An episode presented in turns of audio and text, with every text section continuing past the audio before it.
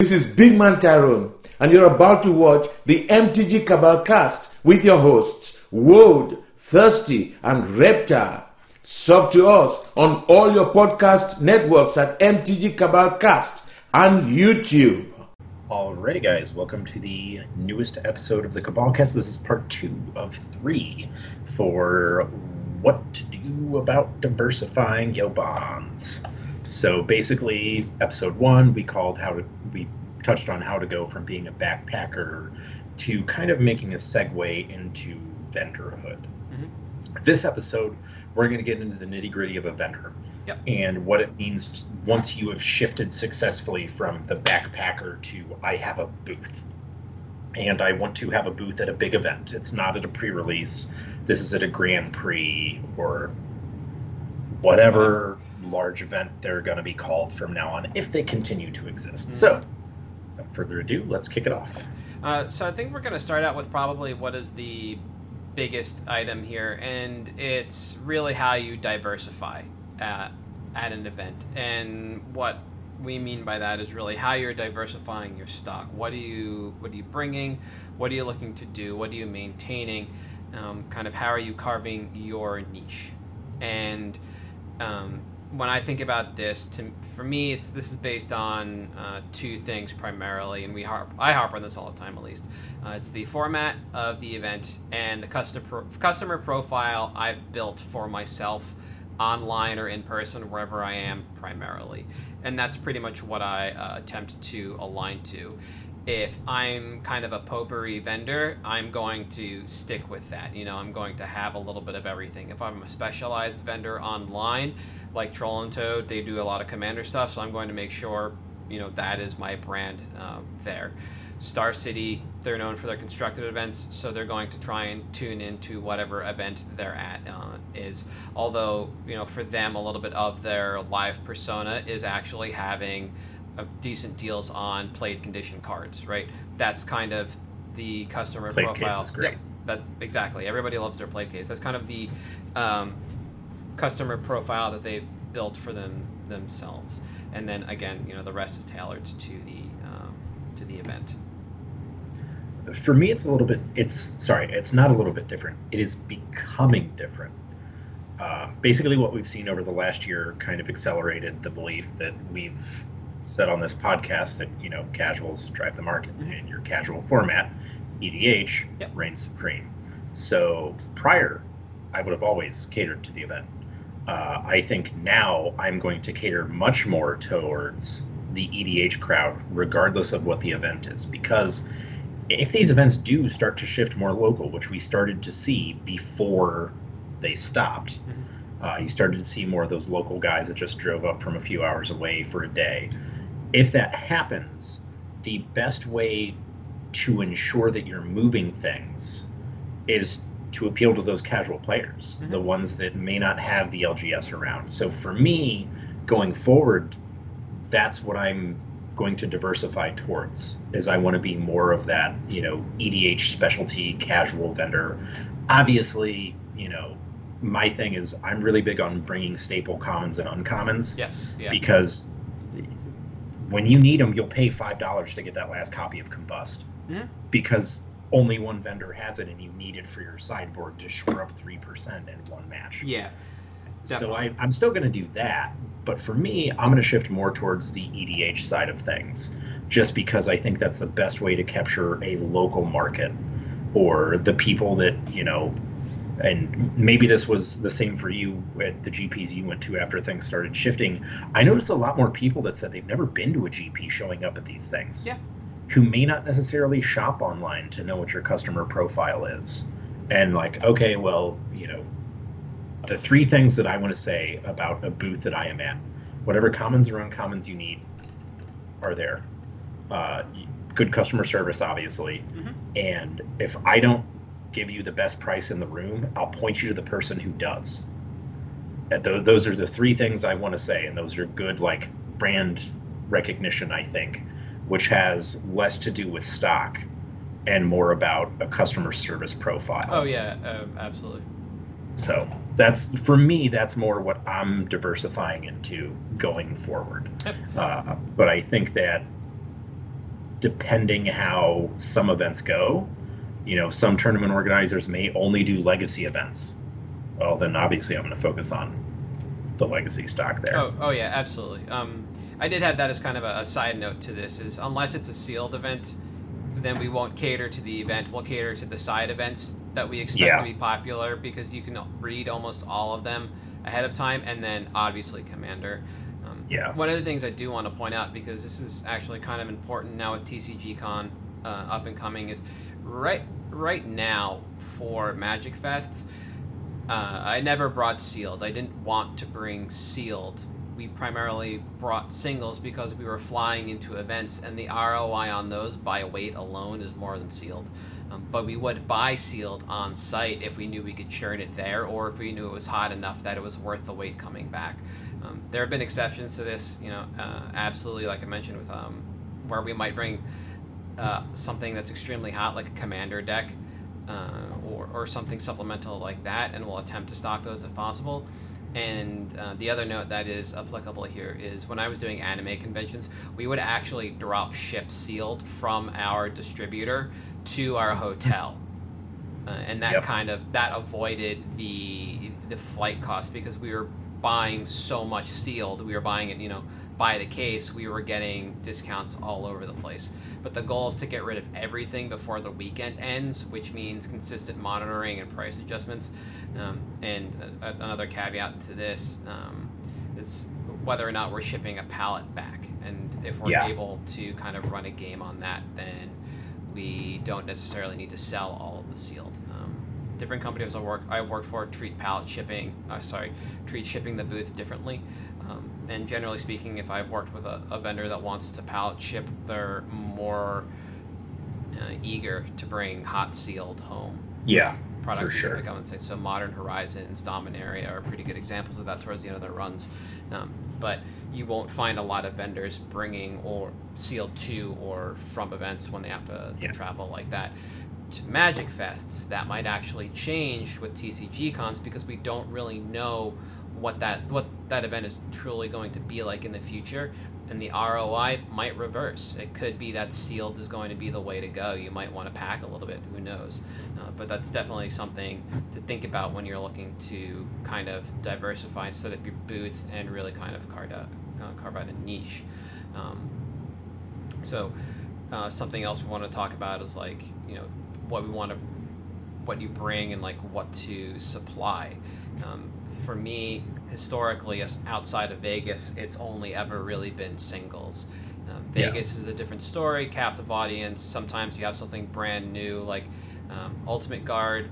Brand like products are a little scarce when they first release, so sometimes if you're uh, an early adopter and you're able to get those, they're worthwhile bringing in. Same with some of the Ultra Pro um, stuff, but the booths that I generally work uh, are, are usually singles uh, only. That's our our supply. It's just cases, maybe some binders, um, and things like that. But if you wanted to bring other odds and ends, that's kind of on you uh, because you will get those questions. and I, I think especially for me, the extra supplies you bring are actually kind of based on where I'm at in the room. Mm. So if I'm by the side event area, probably bringing sleeves Yep. because there's going to be draft events, there's going to be sealed events, and people are going to want sleeves, and they're not going to convenience shop to save two dollars on sleeves. They'll be like, "Oh, great, they have sleeves. Cool. Yeah. Now that I've drafted my deck, I've got five minutes to get to my match. Mhm. I need these sleeves, and I need to go." Absolutely. So that's one of those things that, you know, extra vendors bring. You'll always see, you know, obviously the artists and the token guys are there. And this is kind of along that same line where you'll sometimes see dice vendors oh yeah. or Yeah. deck box or deck bag. Uh, I just saw a post today in one of the art groups for TCG Con. There's a sculptor who was licensed to Hmm. make new magic statues. Uh, there were, you know, Kamigawa Block got them. There's Spirit Link, Serra Angel, all that from way back in the day. It's Chandra and Liliana. And they're new statues that were licensed and they're going to be at TCG Con. And that's going to be the only place to get them for now, besides their website after TCG Con. And it's about knowing, you know, what your position is in the room, what you're bringing for me, because, like, there were times where cool stuff I know for a fact literally got business because someone needed a life pad. Oh yeah. Because yeah. after they made it so you couldn't use dice anymore to indicate life totals, if you lost your life pad, you ran over to Cool Stuff, you paid two dollars for some awful uncommon, just so you could get that free life pad. Yep. Which was really a two dollar life pad because you had to buy that awful common. Uh, and I think that you know branding is this is one of those places where branding kind of comes into play because when you signed up for a GP under Channel Fireball, what's something you got? You got a Channel Fireball deck Yeah. box. You got a Channel Fireball life pad. Yep. These are the little things that, as you get to the space where you have a booth, where you're establishing this broader brand, these things take on more importance. And it's mm-hmm. the type of thing that you don't necessarily think about until you're in that position, at which point you may be at your first GP scrambling because you're like, oh God, I don't have business cards, I don't have this, that, whatever. And you may not want it, you may, but it's definitely an opportunity for you to help establish a brand there as like, you know what? These guys are always by the side event stage. They've always got sleeves. They've always got life pads and boogie boards.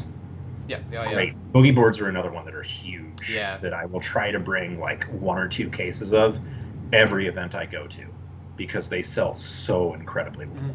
And they're yeah they're easy to pick up and move.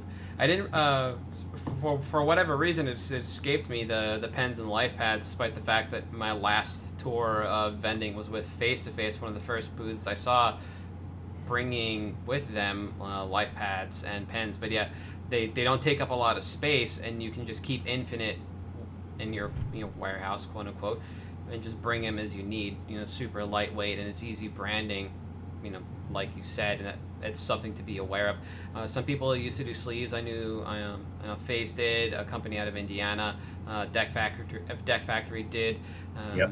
on the rare occasion you can find Hareruya sleeves at events and They're always hot. Oh yeah, uh, for the most part, they use like the same or similar process, and they're they're always uh, really high quality stuff too. Yeah. Um, and those are usually worthwhile and sometimes just an easy way to kind of market yourself and your supplies, especially if you don't bring a lot. Um, the guy that brings the Dragon Shield case or the, the display of Dragon Shields is probably bringing some of those home. That's maybe not worthwhile at ten or twelve dollars a pop, whatever you're trying to get rid of them at. But you know, a dollar or two for a life pen pen, you know, not the Sure. worst. Um, Yeah. And then there are some vendors that you know you touched on this. I've got a couple of my notes that aren't necessarily at events to really sling cards. They're there to kind of do something else. And the the, the two that I have noted, um, it, this is a vendor TO, professional event services, PES. Uh, When they are TOing an event, they have a booth. But what is at their booth? It is sealed product from like fourth edition forward. You can buy packs, Yeah. you can buy boxes, and it's just like two or three people sitting behind a booth the entire weekend, just selling old ass sealed because they don't really want to step on the toes of anybody else in the room. Uh, similarly, uh, they just want to have a presence. Similar, similarly, you might see somebody like Graded Power show up, and they're primary primarily dealing in spectacle. That's basically what I have written, where it's like those guys are there to remind you that they're out there, they are buying and selling constantly. They're going to be a great source of information and product, and they're not, but they're not necessarily there to just move all their graded stuff or buy all the graded stuff. It's just about Yeah. that presence in the room and reminding people, like, hey, we're a thing. Um, Vegas is really good for finding these kind of booths. Um, Oh, yes. Um, can't remember. The, investment booths. that's the one I was trying to think of. Yeah, because I get emails from them every now and again. I signed up a while ago to see what the hell it was. Um, yeah, th- those those people were there and they had was it the Lotus in a case? Yeah, Um, just to remind you, like, hey, we're a thing. Um, Legion shows up when they TO and they they do um, apparel, or they used to do apparel. Yeah. I don't know if they Uh, still. they do it even when they don't TO now. They Yeah. show up for the. They're the official pro shop sponsor, or were That's when it, yeah. pros existed. And so deck boxes and everything uh, like that. And so the, these are vendors that are kind of there for uh, externalities. You mentioned, you know, uh, artists as well do show up. They are a vendor commodity at these events. And now with TCGCon, we're going to see a little more diversification in what happens overall. And this is a space that you know one can move into in time. There is a market for a lot of this stuff, whether it's worthwhile or really liquid at a, at a Magic Fest is kind of TBD. But these you know these companies do show up and they deal. I don't have a lot of experience in that space. I primarily deal with singles. I, I have dealt with a little bit of spectacle. We sold a collector's edition box at uh, at Vegas. You know, it was a five Yeah. figure purchase. But I've never really been the kind of booth that just has, um, you know, pure supplies or Pure pure stuff, apparel. yeah. Yeah. Um, anime comps probably come the closest, not because we'll have stuffed animals, but because we have some weird stuff from like Pokemon box breaks, like when you break the big boxes down, you have the oversized cards and the coins and um, all the the pack promo cards for the digital product. Um, you know, I've done that kind of thing, but I've never really figured out how to kind of diversify that booth. You know, how are you supposed Yeah. to really work it? And I, I think that's it's important to note that like these guys, and this is something you'll see a lot more at like Gen Con, Mhm. where you know you'll have someone who's literally there with just different board game size sleeves. Uh, these are the kinds of people that, as a vendor, you're actually typically able to approach and say, "Hey, do you want to trade some product?" Uh, which, if you're going back to a local scene, is something to keep in mind Okay. because you may be able to get a product that you don't have access to through a distributor currently. You know, every year at Gen Con, there are those special Gen Con commemorative Dragon Shield sleeves that sell for way too much money right at Gen Con, and then all of a sudden, boom, doesn't matter, they're available for everyone. Great, awesome. So, you may not be able to necessarily get them. It could be a Kickstarter fulfillment or something, or it could just be one of those cool statues. Yep. And you're like, you know what? Let me see if somebody wants this. And you can approach them about trading for product, which is another one of those relationship things we talk about that are starting to matter a lot more with the vendor to vendor relationships. Uh, this is something that gives you an in. You can approach these guys and say, hey, Dragon Shield's here. Dragon Shields obviously cost you less than they cost me.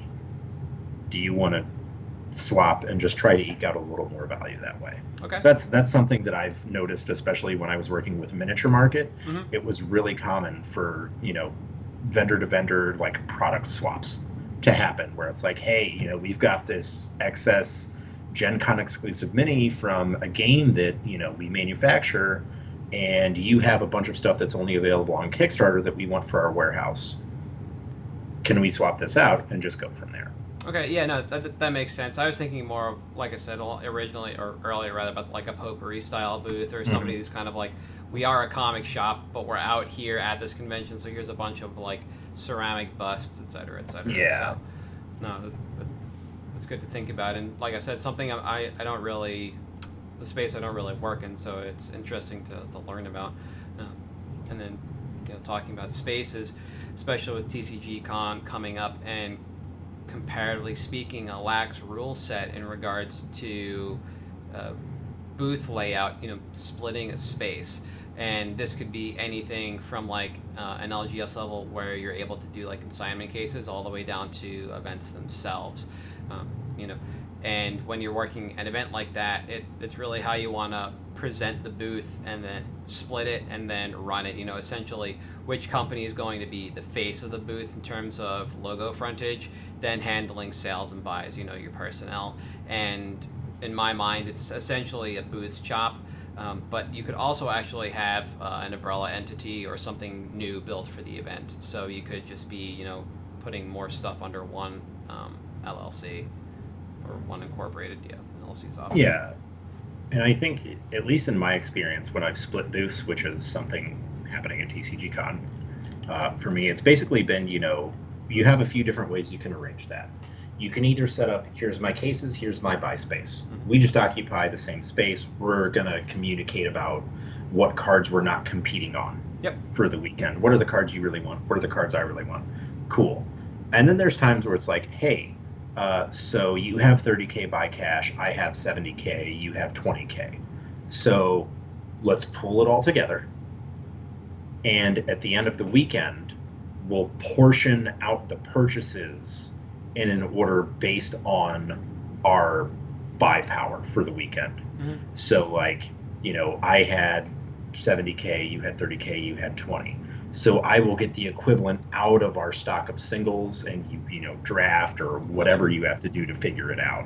Uh, but that's a way that you can easily kind of do it all on the back end and you know kick the can down the road so to speak where you're not necessarily doing it up front like oh you know go to that guy to sell your scavenging ooze Yep. he's yeah. you know two two feet away he's the one you want to go to sorry he's got a line uh, it, it enables you to split it up a lot more effectively and do it in a more streamlined fashion for customer service Mhm. which i think is the important facet of that style agreement oh yeah, yeah. you know, pull it and figure it out after the weekend's over when you're all too tired to deal with people and you're probably going to make some mistakes but who cares It is when what some is. lose It, Yeah.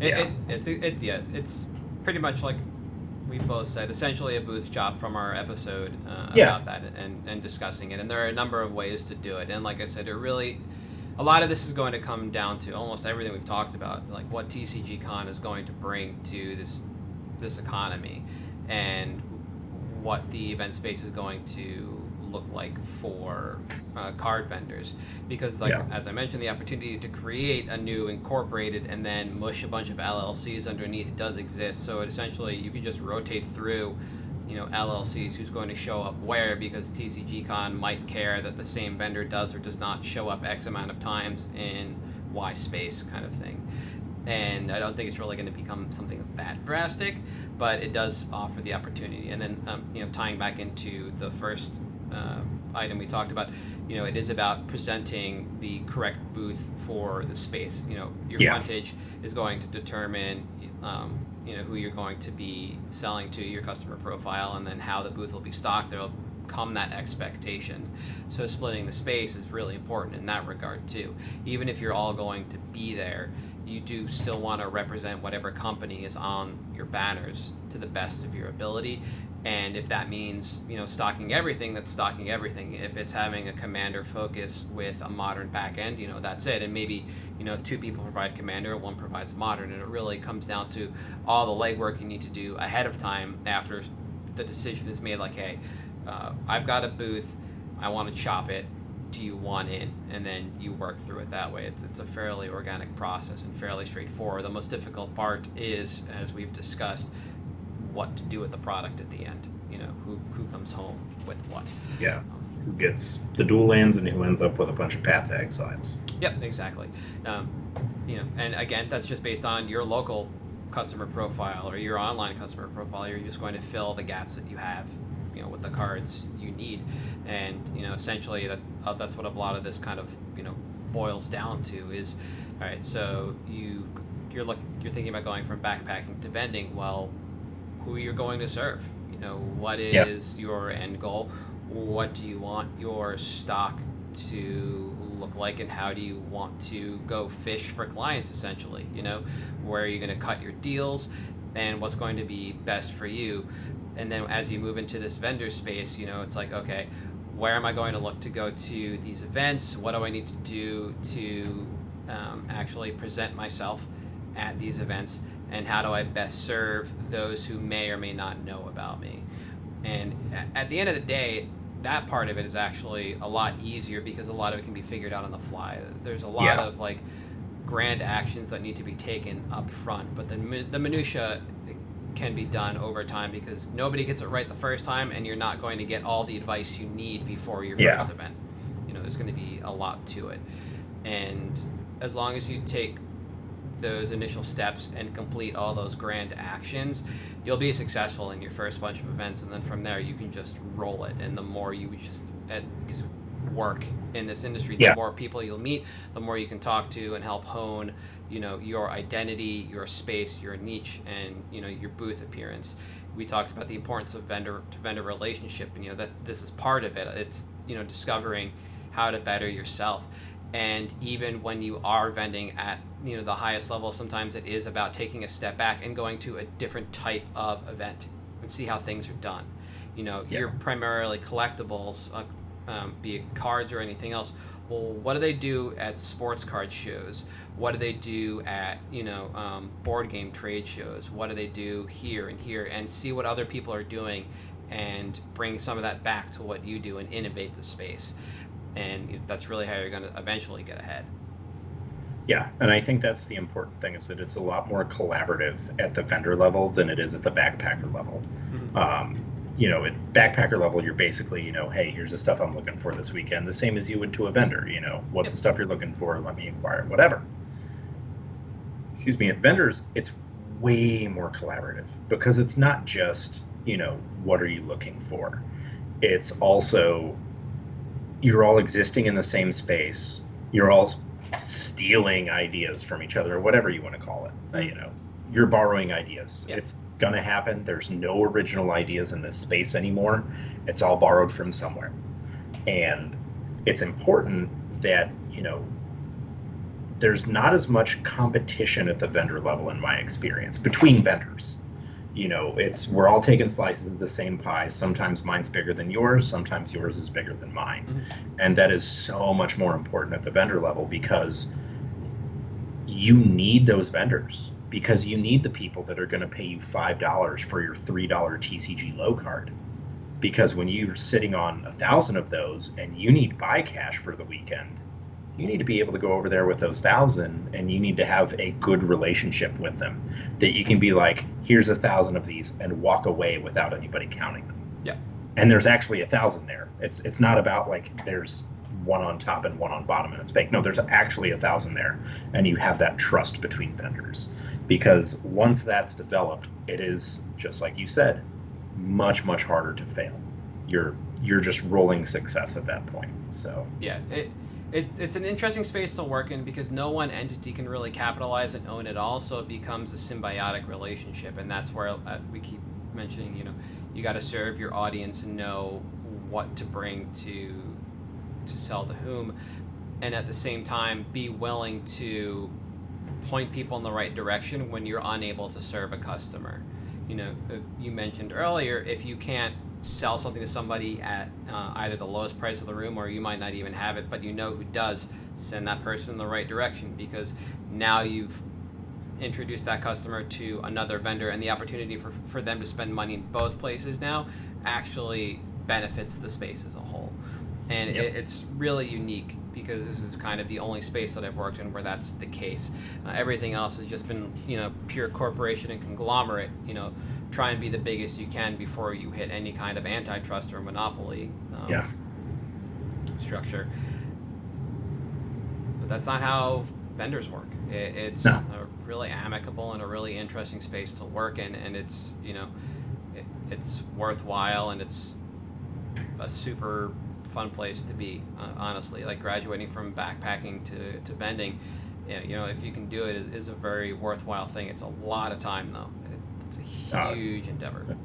ton Yeah. uh, so be prepared for sleepless weeks not just nights Yeah. There is that bit. Um, anything else before we head to picks? nope let's do it Right. Um, I'll go first. okay Is this because mine, as we talked about before the cast, this uh, this was a doozy. Oops. So Friday night, uh, I was I was going through picks because I was a travel day, but it's neither here nor there. And uh, I've, I've held some of the courts on my court of grace, court of ambition, etc. on uh, my watch list for a while, and um, court of grace finally started to pop. So I was like, all right, let's take a look at this.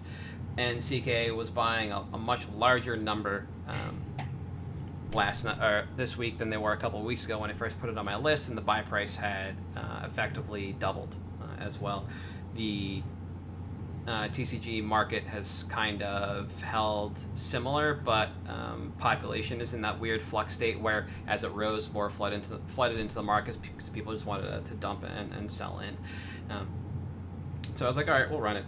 And you know, you, you take a look at this card, and it triggers in your upkeep. You make a one-one uh, soldier, and if you're the monarch, then you make a four-four angel, which is you know pretty neat. Uh, overall, the playability of this card is a little more narrow than anything else. It just kind of generates tokens. Um, when you generate one token a turn, you're in like this weird medium wide, but also go tall kind of deck, and you know that's really what's looking to take uh, advantage of this. And decks that also want to really create and maintain the monarch uh, are going to hold it as well. So that could either be done through an ability on a card like the court or through combat. Um, and you know you want to make a constant stream of tokens. Your primary plan isn't to shotgun a bunch of tokens onto the battlefield. You're just trying to play a slow grind. So when you look at this card, the initial glance says that these decks, like I said, want to go medium wide and just a little bit tall. And um, they're util- utilizing this as a source of constant creature output with upside, going from a 1 1 to a 4 4. So when we take a, a look at uh, EDHREC, uh, and we take a look at the, the top commanders and we say, okay, you know, what is this actually doing? You can see pretty clearly that aside from some uh, like outliers like uh, again Arcanum Weaver, a lot of this is just about you know slow, slowly accruing additional creatures, buffing them a little bit, and taking over the game um, that way. But kind of outstanding then are Jared.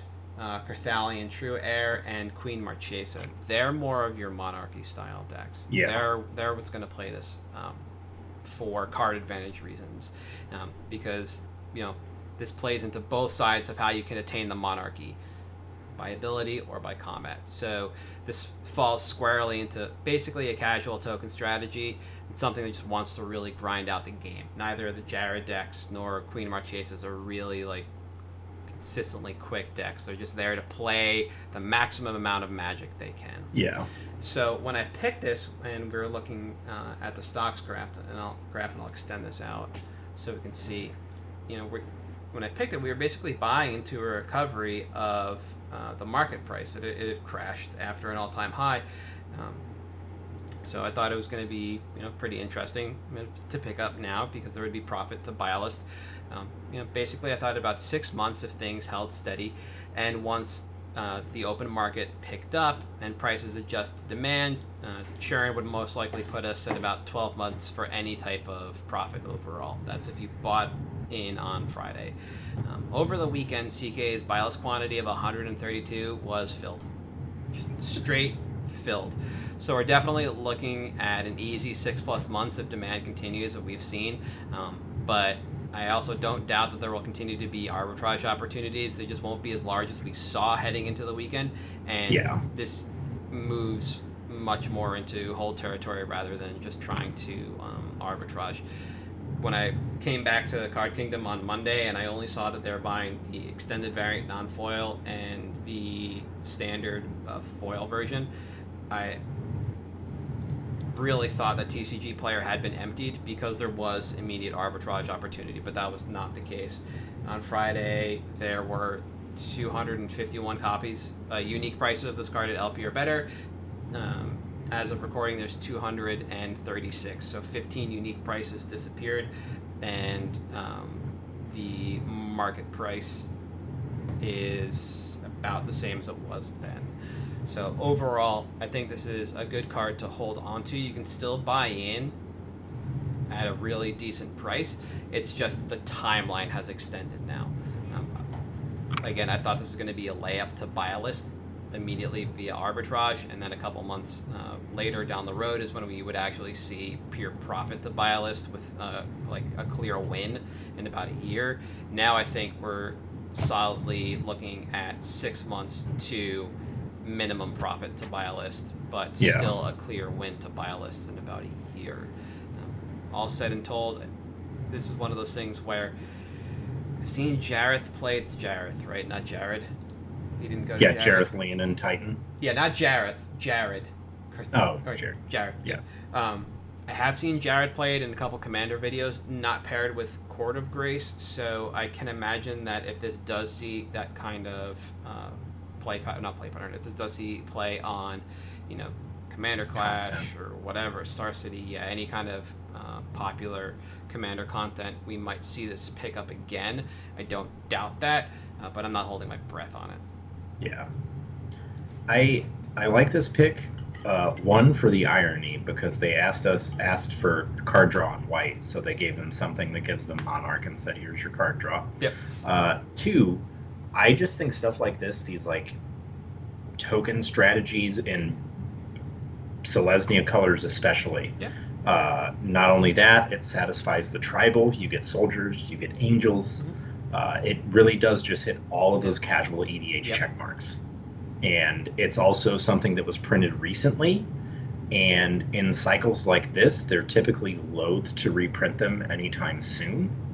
Uh, it's somewhat plane specific as well, which is kind of nice um, because the courts were in the school. But they may be like, no, they're just courts. So who knows? But I think the reprint equity is pretty low here Yeah. as well. So I think that it's not one of those picks where you necessarily like, well, we're looking at six months unless a reprint hits. I just don't think we're going to hit a reprint in the next couple of years with this card. So I would see it as, you know, worst case, like you said, you're looking at 12 months for pure profit to buy list, which is not terrible for the cost. It's not like this is a $20 card not you're getting in on. yeah, like the the market and the average prices when you look at stocks is pretty much a lie. You can just a TCG TCG player right now and pick up a bunch for like a dollar under market value. Like they're there, they're available, and it speaks to people just trying to sell out because into whatever demand seemingly just kind of appeared out of nowhere. So it was a race to the bottom to get out of this stuff, and you're able to get in now pretty cheap. So I, I think now now's the time to buy. And then, yeah, uh, you know, speaking to everything you said, it checks all those boxes, including the weird one that's play as much magic as possible Yeah. Like- that's what Winter Orb's for. and stasis. But that's not And here nor there. yeah. All right. So I am picking mine based on a couple of things. One, a recent rules update that gave all infect creatures the creature type Phyrexian. And two, the fact that we're about to see basically six straight months of creature type matter sets. Yep. Cardis Plague Engineer. So, in addition to that, we're we got the old border variation and Modern Horizons. So I am actually picking Modern Horizons 1 Plague Engineer here because one, I think we're about to see a little bit of a dip in the price because old border exists, so naturally people are going to flock to that one and try to upgrade their copies. Yep. Of course, you'll see a dip in the price because the demand for that version drops. Two, over the next six months, is it likely that we're going to get some kind of lord for a creature type that matters that people are going to want to play? Absolutely. Absolutely. Yeah. I, of course we are. Uh, in that case, well, it might be an elf. Uh, it might be a cleric. It might be a rogue. There's tons of decks for these creature types where a card like Plague Engineer is suddenly relevant. Then you get into the Infect stage of it. Infect is arguably tier 1 in Legacy at times. And there's been times where it's been pretty darn good. Rip Blazing Shoal in Modern as well. I think we may see a resurgence in decks like in tribal decks and infect in modern where plague engineer really shines Yep. so if that's the case i expect you're looking at probably about six to eight months before we start to see an uptick in this card uh, that's because at that point we'll have our mh2 supplies which may or may not actually be to demand Mero says it is. We'll see if it actually is. So I'd expect getting in now at about retail sick deal somewhere around there. You'd be looking at a profit in about eight to twelve months, similar to your Court of Grace pick. Now that said, relying on WotC to print busted creatures in the meantime may accelerate the timeline. Yep. It's not exactly like they're known for playtesting, I don't know, anything. Uh, so there's a possibility that maybe in Dungeons and Dragons we get something that just completely busts warriors in half, more so than Lovisa Coldeyes. And in that case, you may see this spike a little bit sooner. But in the meantime, I'm perfectly comfortable getting in between three to four dollars over the next three months, just acquiring them in trades, purchasing them, whatever I can do. Yep. Just to try to get this card because it is inevitable that some tribal deck over the next six months is going to blow up when we have Twilight 3, I guess, at this point, with vampires and zombies, which are vampires and werewolves, which are releasing at different times now. We have Dungeons and Dragons, which is clearly a class matter set. Yep. And we did just get Strixhaven, which gave us a good, healthy amount of wizards and stuff like that, all of which have relevant creature types. Not to mention, someone's going to try to make squirrels happen now that we have another squirrel lord. I mean, we've seen it. It's not even just the Squirrel Lord. So there, there's also Squirrel Storm, which makes a Yeah. bunch of squirrels, and you can win that way, a la um, eight whack. Like you picked this on Friday, basically into the Phyrexian rule update, but in the interim, Modern Horizons 2 has basically gassed the format, and I keep saying this in the in the podcast Discord. It's like every day, Modern and Legacy get faster and faster. Yeah. And I just uh, saw somebody uh, I think it was a Star City stream. Todd Anderson just like blanked Ross Merriam with the uh, with Squirrel Storm playing eight whack. He just played, uh, you know, however many cop like four Wild Cantor, four Burning Tree Emissary, four of the uh, other Burning Tree Emissary that makes double green, Goblin Bushwhacker, and you know Squirrel Storm, like kablam, right? But if you have Plague Engineer and you drop it on Squirrel, they basically go nowhere. Um, similarly, there's uh, there's several different artifact decks running around that you can Yeah. you know effectively turn off with Plague Engineer. You don't get the entire like the entirety of the creature base because it's a little dynamic, but you can still get a lot of the threats that way. Yeah. It's not uh, terrible against decks that aren't dedicated to one theme overall, but where a majority of the theme sh- shares a creature type, it is absolutely uh, a worthwhile card and something to, to look at.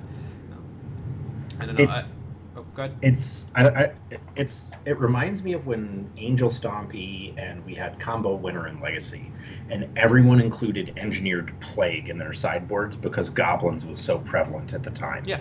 and that's all it was for. It was just for the goblins matchup. Yep. The thing is, like, we already have humans as a tier one deck that's only gotten better recently in modern. Cards like Plague Engineer were already in the sideboard for that, and we're getting more tribal stuff mm-hmm. Makes sense to me that we would see more plague engineers in sideboards and maybe even mainboard. Uh, criminally underrated on this card, Death Touch, by the Oh, way, yeah. when, I which I was reminded of when you mentioned the artifacts because it doesn't necessarily blank them, but it certainly makes combat math a whole lot more awkward because you can just block and kill. Yeah. No, but it, very good point. Um, yeah, it's just one of those things where it's like if you play these formats that maintain uh, this tribal like history, legacy, and modern, this has always been a worthwhile card. Or where some synergistic deck, a la Grixis Delver, relying on um, Pyromancer tokens to clear out the game, you know, it's a worthwhile card to bring in. You know, even just playing these formats, you should have four of this card anyway. As an investment, it only makes sense to pick them up now before we really see what kind of shakes out in all of these formats. You know, uh, like I mentioned before, you pick this in, you know, ahead of that update. You know, essentially into that update, we saw everything that was in uh, MH2. The majority of the set had been revealed, so we already knew about the squirrel. Like you mentioned, you know, we knew about what was coming down. The humans that were getting updated, people were, you know, building content around this stuff already, and this card already shines. It is exceptionally good at what it does in both modern and legacy. And this is a card that I would expect to just continue to tick up over time as it maintains relevancy. So It's uh it's only it is also one of those cards that will only get better the more aggressive creatures Wizards of the Coast prints. Yep. Similar to Coco. It's as long as dudes matter, this card matters. Mhm. And Wizards has made it clear dudes are always gonna matter. Magic is uh, Whatever. I still I still have the statement that legacy is the first two years of spells for magic and the last two years of creatures from magic. yeah, pretty much. Yeah. Uh, Yeah. I, that is the perfect synopsis Yeah. of that format. And it's great because you can see that in the new Izzet Delver deck. All the spells are basically from like Nemesis and previous, and all the creatures are from Modern Horizons too. yeah. Four Ragavan, four of the other red one drop, and uh, Murktide. Uh, Regent. Yeah, Yeah. Murktide Regent. It's great. It's awesome.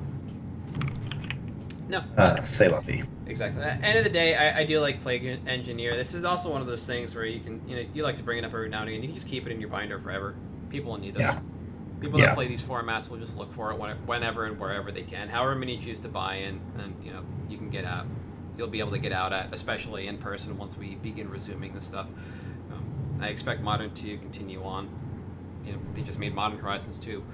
Why wouldn't you just continue with this format? You so, no. overall, uh, again, uh, I like the pick. I think the timeline's fine. I don't. I think it might actually be shorter, just based on what I'm seeing, because the reason that modern and legacy get faster is because the creature decks get better. Or That's true. it's not really like anybody's playing anything new. Uh, Yeah. Combo. Um, combo is combo. There wasn't much added to any of these decks besides um, Gay as well. To combo. So, True. um, this is just just helps hone in and tone back the creature effort.